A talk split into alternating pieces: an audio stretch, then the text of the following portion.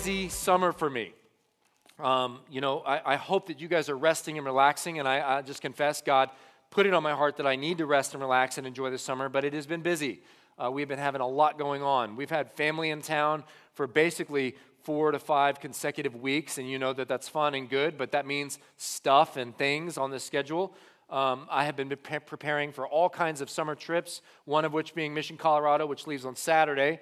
Um, then we got Mission Houston, and we've got work to do for Mission Germany, going to Teen Street. We have all kinds of stuff that we're working on. I'm already working on the fall semester, so it's been busy there. And in the midst of that, I've had multiple home improvement projects. So I've been, when I'm supposed to be resting at home, I've been doing extra stuff, but it's all good. But because of my busyness, um, I've had a hard time keeping up with my regular daily quiet times, my time where I sit down with the Lord and I just ask, What, what do you have for me today? What can I be working on today? Um, I haven't been hitting them as consistently as I'd like. Um, and I need to work on that because that time is so important to me. That's my daily time to sit with the Lord and hear what He has to say to Justin. It's private, it's just for me and Him. I hope that you make time like that for your own self uh, between you and the Lord knowing how busy I have been and that I was going to be, um, I knew I wouldn't have time this past week to write today's sermon. So I asked God two weeks ago, What do you want us to talk about on June 24th? And He led me to Jeremiah chapter 7. And I read it the first time, and I'm like, I don't really see a sermon that's applicable there. And then I read it a second time, and I'm like, okay, I see something, but I don't really see the whole thing. And then when I read it the third time, it's like a light bulb went off, and I just knew this is for us. This is for me today. So um, whether you're here by invite, accident, or you come every week, just know that what God has to say to us through Jeremiah 7 is specifically for those of us in this room. So buckle up and listen up.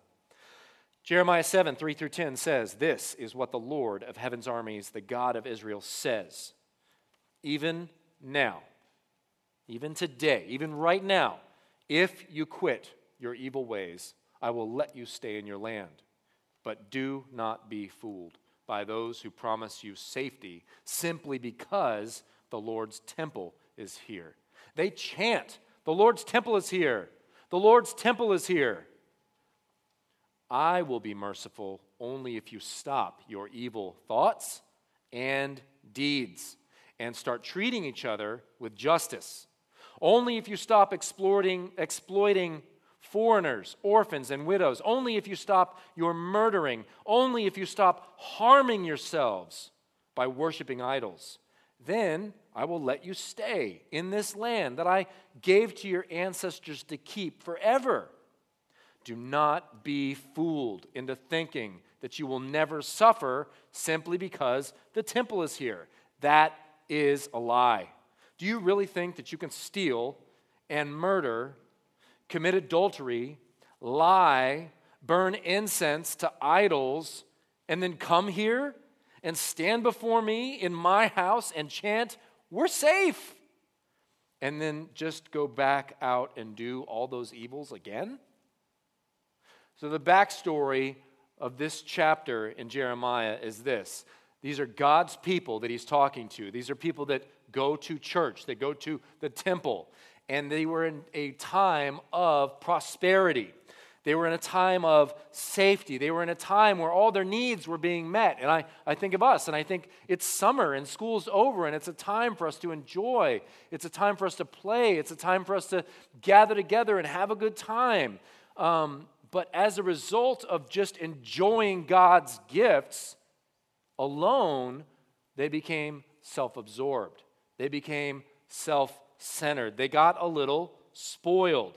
And as a result, they grew lazy in their faith. They grew lazy in their relationship with the Lord. They've been obeying Him so well all year, and then they just started to focus on the gifts and not the giver, and they just stopped talking to God and they stopped obeying God. And we are all susceptible to that. Today's sermon is kind of like taking our own temperature how am I doing when it comes to my faith? Because too much downtime can cause you to be lazy in your faith. Too much playtime and not enough time with the Lord can hurt us. Um, for me, my confession at the beginning too much busyness can hurt my relationship with the Lord. If I come home every single day, every week from work to be with my family, and I don't even talk to Brooke, it's going to hurt my relationship and it's going to hurt Brooke. And some of us if not all of us, are in that boat in some way, shape, or form today. Whether it's too much play, too much busyness, too much focusing on the future, and God is like, man, I would love to spend some time with you tonight.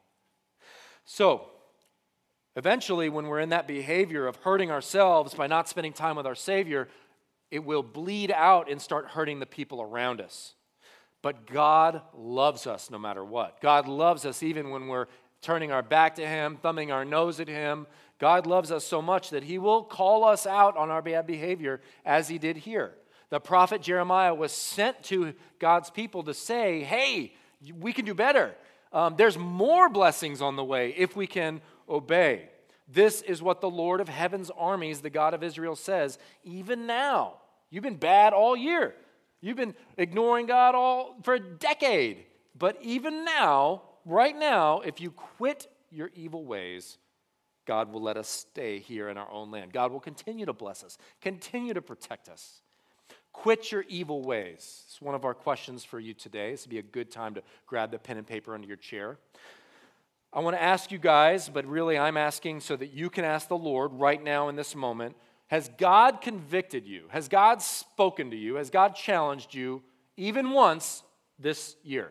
I'm talking since August 26, the beginning of the school year, until today, has God spoken to you even once about your thought life, about your behaviors, about what He desires for you? Has God asked you to do anything for yourself or for the sake of His name? Um, has God called you out on any selfishness this year, or pride, or, or me centered thinking? Has God talked to you about lazy faith, like He's convicted you and you know it beyond the shadow of a doubt. I need to read my Bible more. Has He said that to you? Has He moved you to believe that and understand that? Has He talked to you about a personal sin? And just as we were worshiping, I felt like the Lord told me to say this. Are you so trapped in your addiction to pornography that you come here on Sundays and you feel like you don't deserve to be here, or that you can't even connect in worship because you know what you've been doing all week? It's okay if you feel that way, but God doesn't want you to walk out of here feeling that way. Has your time with the Lord revealed to you that you might be hurting some other people in your life through self centeredness or not serving or not praying for people when you feel led to? Do you have unforgiveness in your heart? Has God talked to you about any of those things or things I didn't name this year? That's my question for you. If He's spoken to you about something specific, I want you to own it. I want you to write it down. I want you to do some business with Jesus regarding that before you leave here today. If God has spoken to you and you've thought about it, good, but that's only step one of two. My next question what have you done about it? When God speaks to you, He expects results. If I tell my son, I want you to do this, or this over here is not good for you, I expect him to do something about it and not just think about it. And God expects the same for us.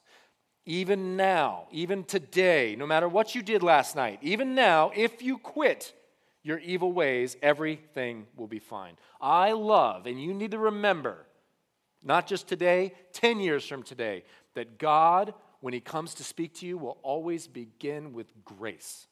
God does not begin with punishment. God does not come in with a hammer of discipline. He always begins with grace. Even now, we can just put all of that behind us and everything will be fine. I know your behavior has been poor for months, for years. It's been hidden and nobody knows, but I know because I'm your Father in heaven. Even now, despite that behavior, it's not too late, even if you think it is. Do not be fooled by those who promise you safety simply because the Lord's temple is here. They chant, The Lord's temple is here, the Lord's temple is here. You guys, does anybody here have that friend, or maybe you are that friend when you're considering doing something wrong and they're like, Don't worry about it. Nobody's going to find out. Everything will be fine. I'm sure you have experienced that at one time or another, or said that at one time or another. Don't worry, we won't get caught. Well, the city of God's people in Jeremiah 7 was full of people like that. Man, God has blessed us so much. We go to church every week or at least a couple times a month. Nothing bad will happen to us because we go to church, because God's temple is here. You guys, don't be fooled. Because sooner or later, every single one of us will have to answer for every idle word, every deed that we have done that has gone right in the face of what we have known in our heart, what we thought about, that God said, That's not my best for you. That's not good for you. We will all answer for our wrongdoing in this life. There's a great example that I read about just last week. I got a picture here of this guy 30 years ago and about three weeks ago. This is an Air Force officer who, back in the 80s, abandoned his post and just disappeared, just went off the grid. He had served faithfully for years and years and climbed the ranks in the Air Force. And then, before his commission was even close to being done, he just left. So much so that his own family didn't know where he was and assumed he was dead. The military was like, I don't know, we got kidnapped or what? He's gone. He just vanished. And there were some questions about things regarding his post after he vanished that the military was like, something might have been going on there. And this guy got away after having done some bad stuff. And for 30 years, living under a new identity, marrying a new wife, his old family thinking he was dead. Can you imagine the heartbreak? He uses a fake passport and gets pinged at San Francisco just the other week. And they arrest him and they find out, you're this dude that is supposed to have been dead for three decades.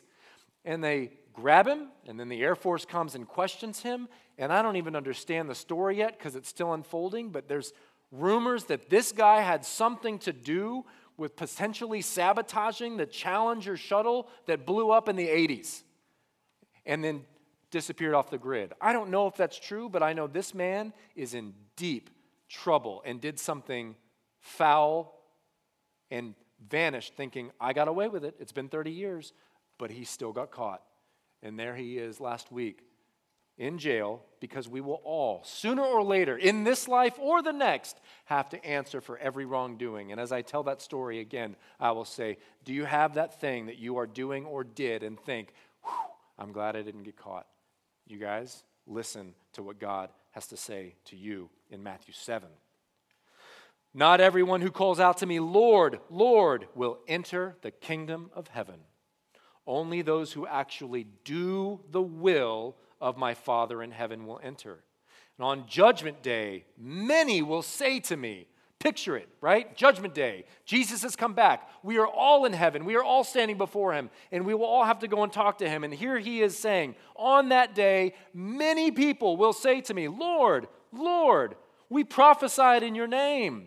We cast out demons in your name. We performed miracles in your name. I mean, that's a sweet pedigree. I would love to be able to claim some of those things. And yet, Jesus will look at them and reply, I never knew you. Get away from me, you who break God's laws. You who say, Jesus, I can come into heaven because I went to church once a month. So everything's fine, right? And he will say to us, Get away from me because you never let what I said to you change the way that you act. You never let it get into your heart. You showed up at church and you listened to the bald guy, but you never did anything about it. You read your Bible and you knew it was true and you knew it'd be good for you, and you never changed the way that you lived. You thought about it, but then you went on and continued in your sin. And God's not saying this to scare us, He's saying it to warn us. Like a father says to his five year old, Don't touch that, it's hot, it will scar you. He wants the best for you, and the best includes not just changing the way that you think, but changing the way that you act. No one gets into heaven because they live in America. And you might think that that's a funny statement, but people do. I live in a Christian nation, I'll go to heaven. I did enough good deeds, I'll get into heaven. Nobody gets into heaven because they went to church. You being here today has nothing to do with your salvation. Nobody receives God's mercy because they grew up in a Christian home. You guys have said it to you before, and I'll say it again, but your parents' faith has no bearing whatsoever on your relationship, personal relationship with Jesus. Or because you went to a Christian school. Man, I've met some kids that go to the Christian schools around here. Scary. I pray for them. You should too. Our relationship, hear this, I wrote this myself. It might be worth you writing down too. Our relationship with Jesus is not about where we live, but how we live. I will be merciful to you only if you stop your evil thoughts and deeds. He didn't say just evil thoughts, he said and deeds. And start treating each other with justice. I want to define that word of what God is offering to us mercy. Mercy, or to be merciful, is, I can only keep talking for so long. Put up the slide. Daniel, I'll eat your face off. There it is. Mercy is com- the compassionate treatment of or attitude towards an offender. Do you know that you are an offender in the eyes of God? And do you know that you should own that and embrace it? I am an offender. I am a sinner. The Apostle Paul, who wrote the majority of the New Testament, said, There's no greater sinner than me. It's okay that you're not perfect. It's okay that you make mistakes and that you'll make them later today, because I probably will. I anticipate a little laziness in my future.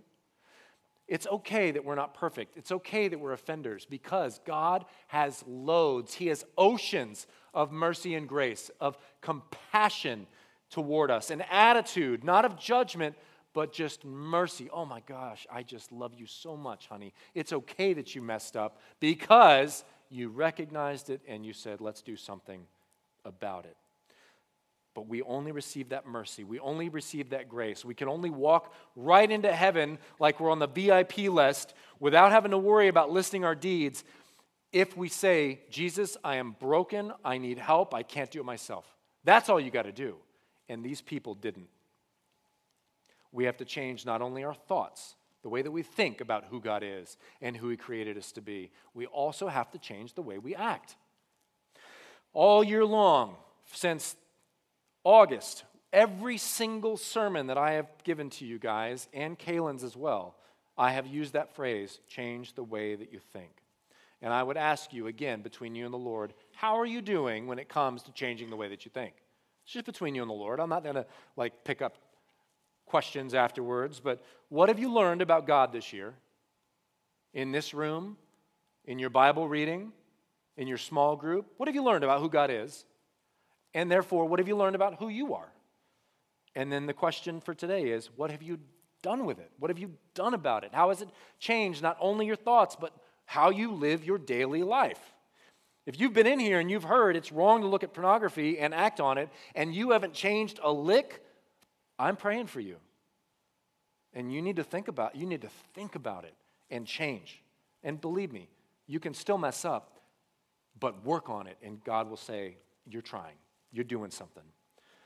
I'll share a couple of examples how Woods Edge Student Ministry, this entity of your church, has changed not only the way that we think, but act. This year, we feel that God has said, I'm going to send revival.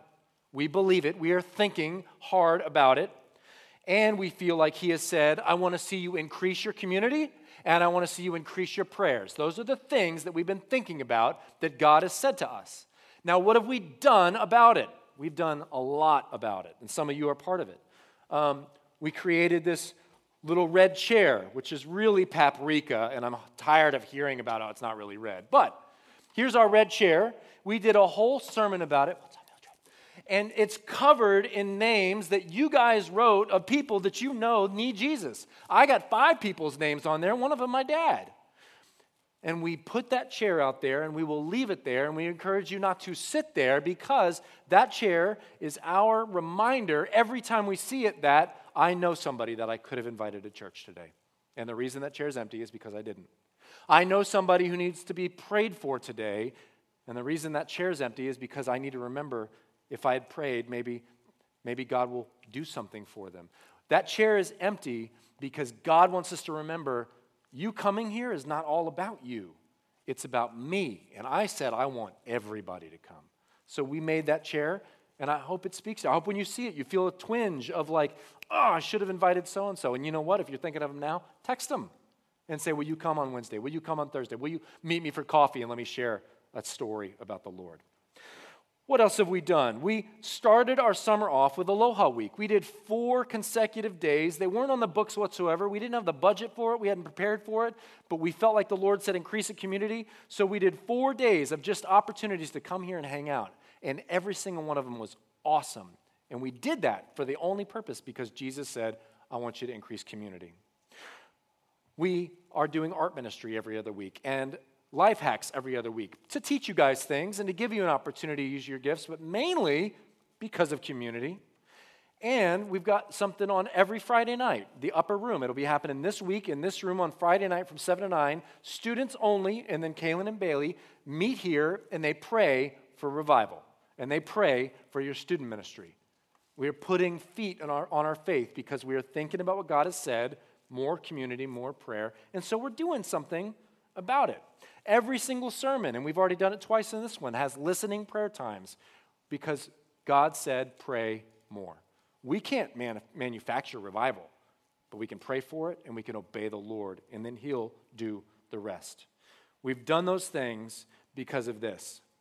If you have truly changed the way that you think based on Scripture, based on God, based on your faith to Him, if you truly change the way that you think, your actions have to change. So if you're sitting here today saying, Oh, I've changed the way that I've thought, and your life hasn't changed a lick, don't fool yourself. Do not fool yourself. Your actions have to follow what you're thinking. Stop exploiting foreigners, orphans, and widows. Stop your murdering. Stop harming yourselves by worshiping idols. That's some Old Testament lingo. And I'm like, how does that relate to me? Exploiting foreigners, orphans, and widows. I- have never murdered anybody. Um, I'm not worshiping like little statues, but this is very relevant to us.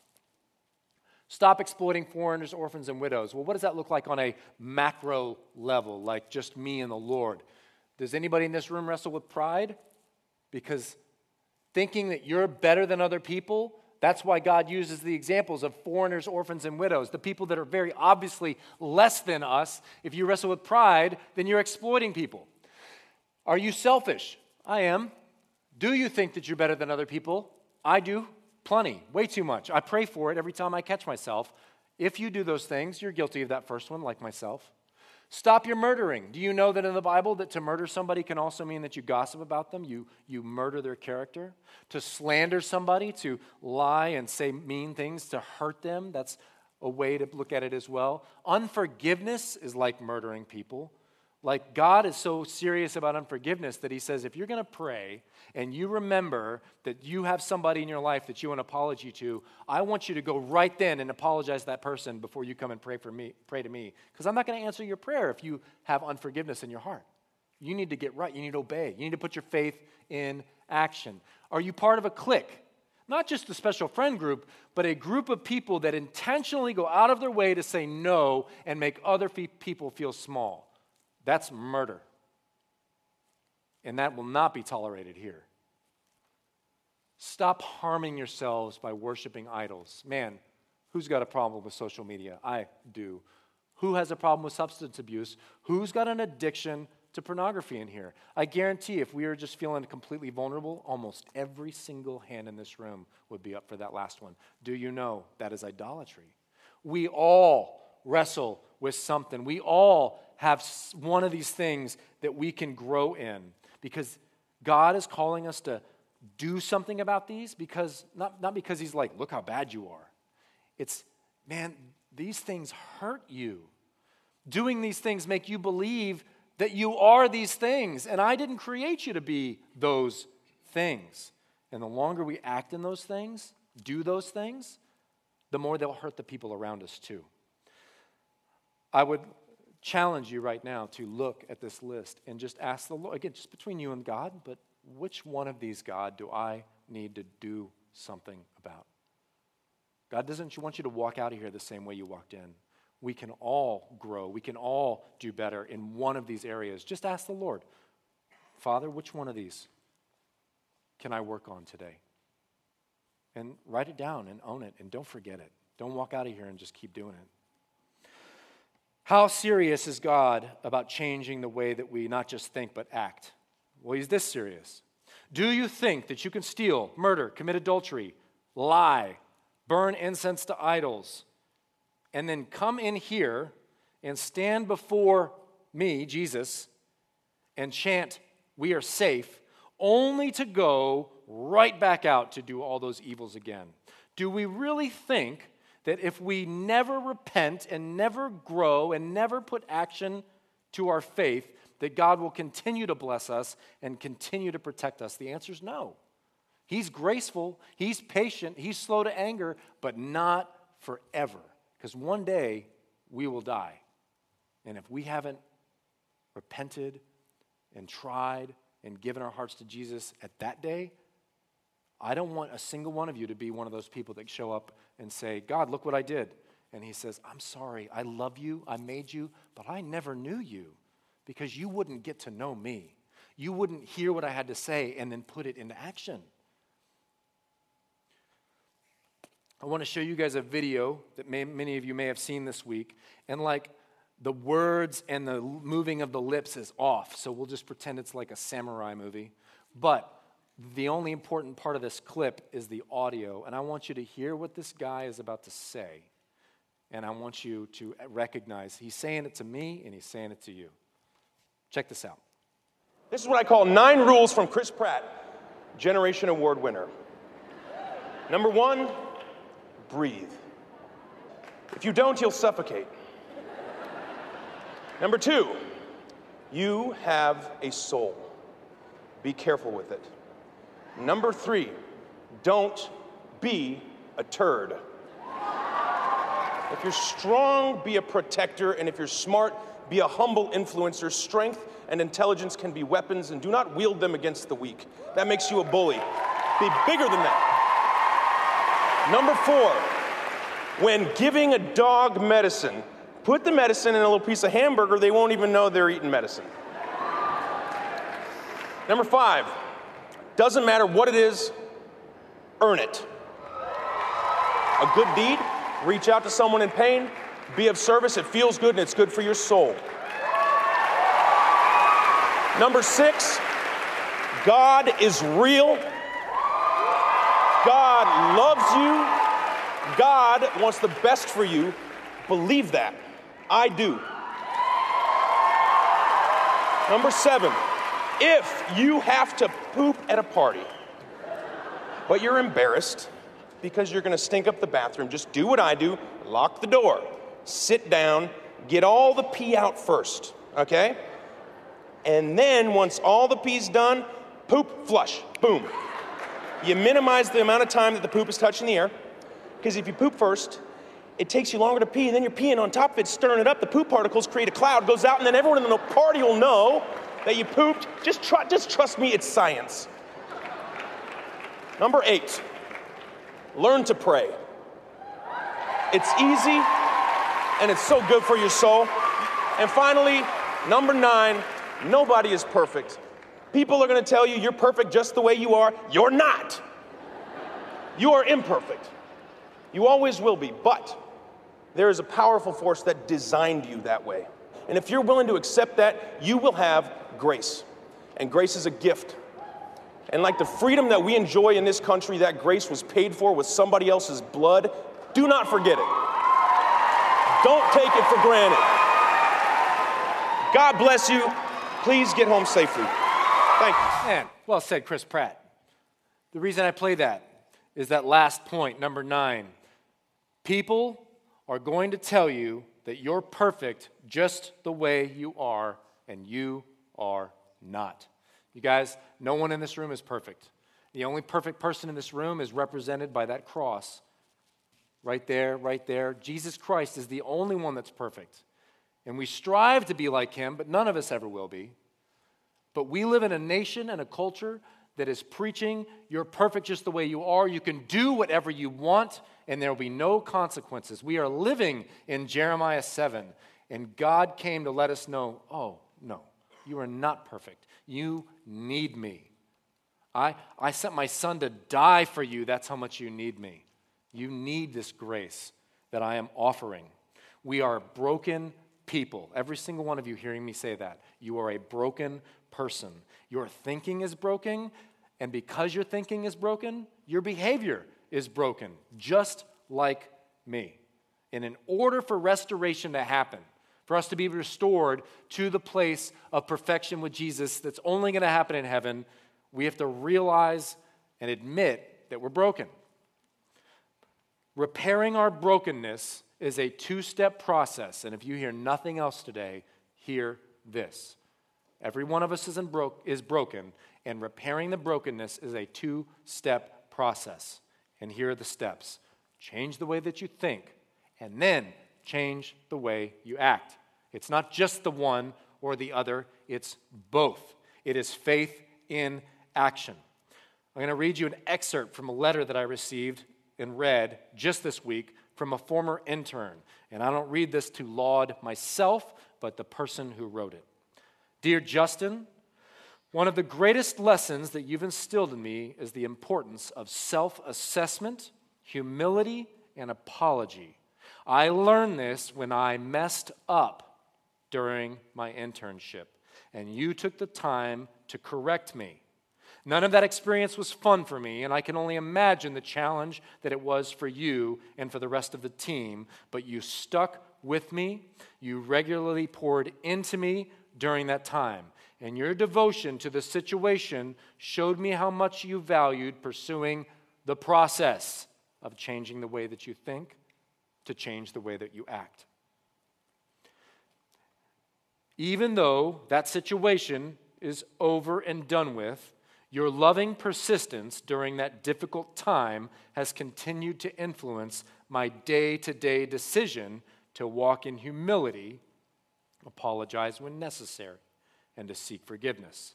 Thank you for never giving up on me and for teaching me how valuable restoration is. This intern realized in an area they thought they had it all together and good, an area they felt like they were perfect, you know what? I'm not.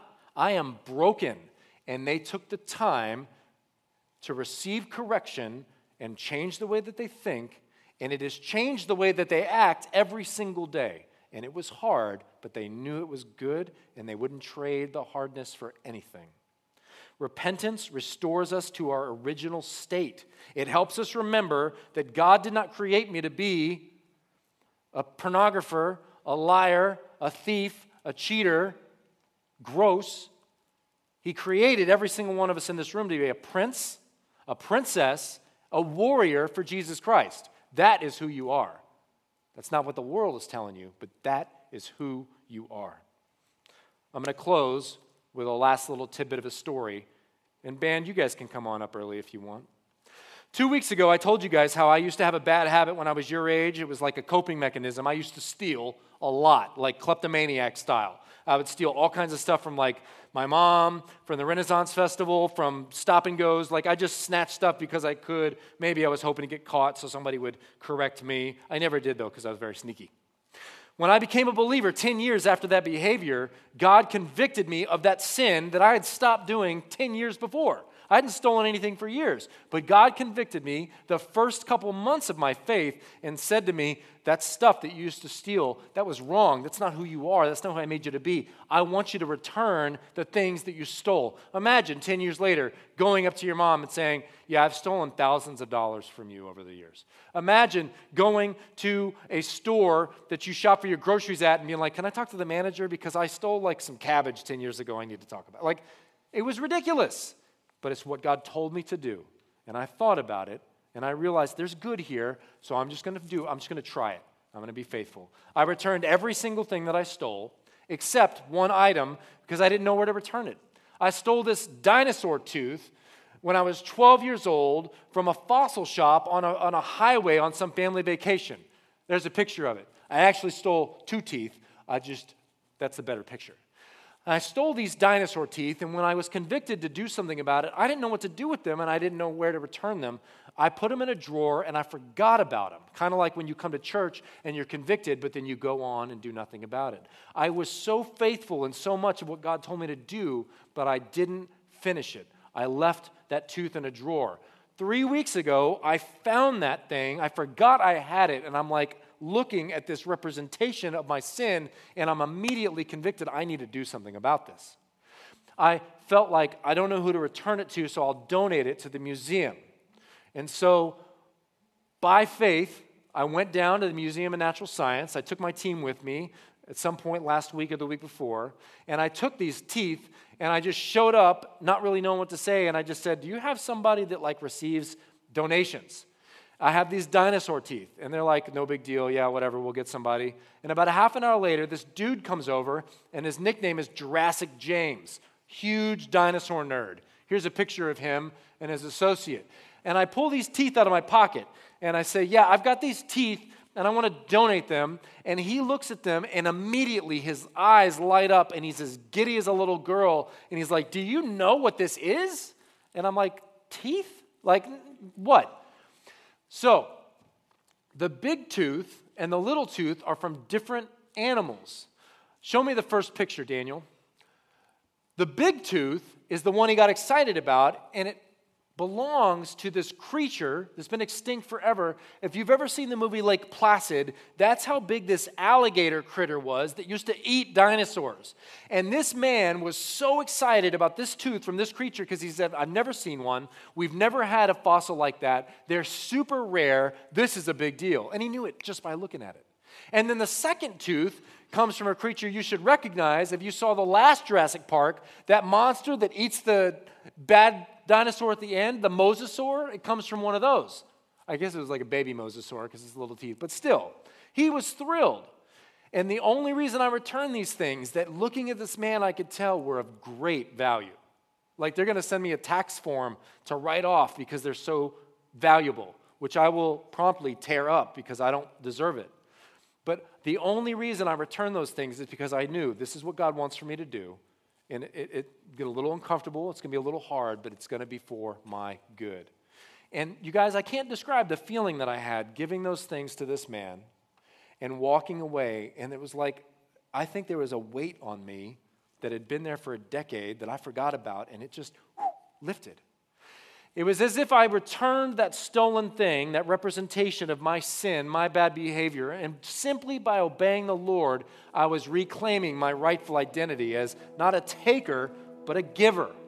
And you have some of your true God given identity that God wants to restore to you today. And all it requires is the same thing confessing, I did this and it was wrong. And then whatever God puts on your heart to do about it, go and actually do that. Pray, yes, but ask God, what can I do as well? If you have unforgiveness, you need to forgive somebody.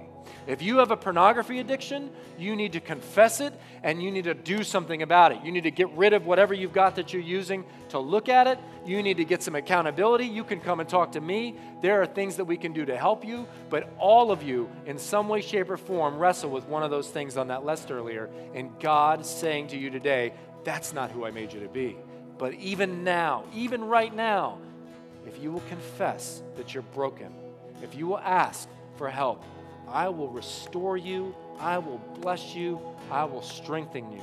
We can't just think about it, we got to do it. So I'm going to lead us into a time of response. This is the most important time of the sermon where you are going to talk to God about what you have heard and are thinking about today. And I have complete and total faith that He's going to give you something that you can do with your conviction. And I beg you, as your friend, and I demand of you, as your pastor, and I hope for you as a fellow broken person, do whatever He's calling you to do. You will never regret it. You will be so thankful in it. Here's what this is going to look like. I want you to just bow your heads, clear your mind, and just ask the Lord in your own words Jesus, what are you calling me to do? What are you calling me to do? Because I believe in you, because I love you, because I recognize that I'm broken, because I realize I have no power to stop this thing you're asking me to stop. What can I do?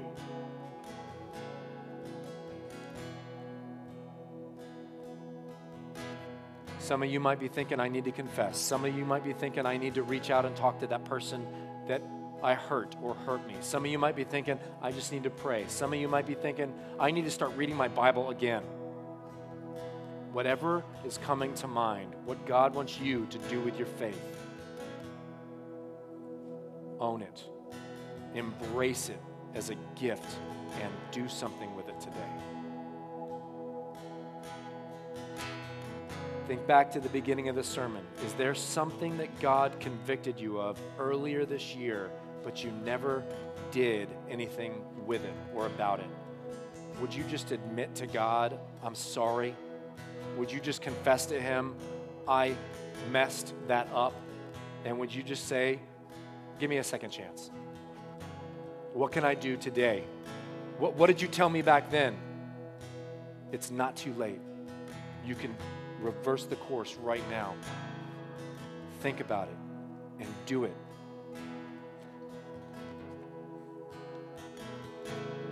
Jesus, we thank you that while we are still alive, it is never too late. But we don't want to wait until we're on our deathbed. We don't want to wait until we're nailed to the cross, about to give our last, and then place our faith in you, and then put feet on our faith. We want to change today. We want to grow today. We want to glorify your goodness. We want to receive your grace today. So please move us to action. Pour out a spirit of boldness and confidence. Light a fire in us because we are settling for less down here. You have more for us. Help us receive it and walk it out. In Jesus' name.